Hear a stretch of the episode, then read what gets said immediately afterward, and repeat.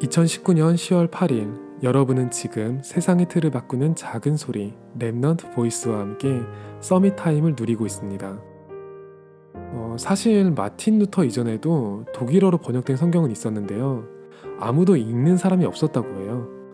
일단 너무 비쌌고 평민들이 읽기에는 표현이 너무 고급스러웠기 때문이었죠. 결국 루터는 이런 결단을 해요. 높은 산에 있는 고귀한 이스라엘 선지자 모세가 아니라 먼지를 가득 뒤집어 쓴 독일인 농부 모세가 말하게 하소서. 그렇게 이 땅에 있는 99%의 궁핍한자들, 아녀자들까지 그리스도의 복음을 알게 하소서.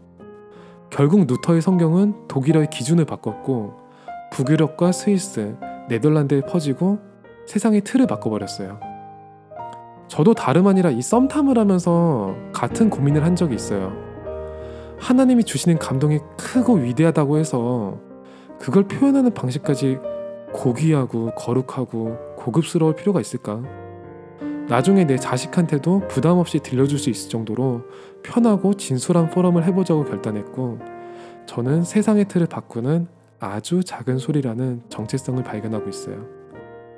말씀을 그대로 따르고 순종한다는 게 복사 붙이기를 의미하진 않을 거예요. 남의 말을 앵무새처럼 전하는 것처럼 따분하고 보람없는 일이 없거든요. 하나님은 오직 그리스도의 언약, 그 단 한 가지가 우리 삶에 깊이 각인될 때 수만 가지가 넘는 세상 살리는 작품이 나오는 것을 기대하고 있어요.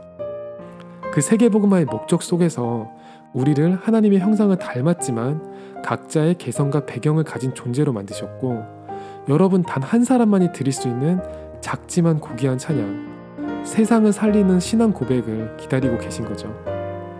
자, 하나님이 여러분에게만 주신 비밀이 무엇인가요? 오늘이 여러분에게 최고의 Summit Time이 되기를 기도합니다. 여러분은 지금 세상의 틀을 바꾸는 작은 소리 Remnant Voice와 함께하고 있습니다.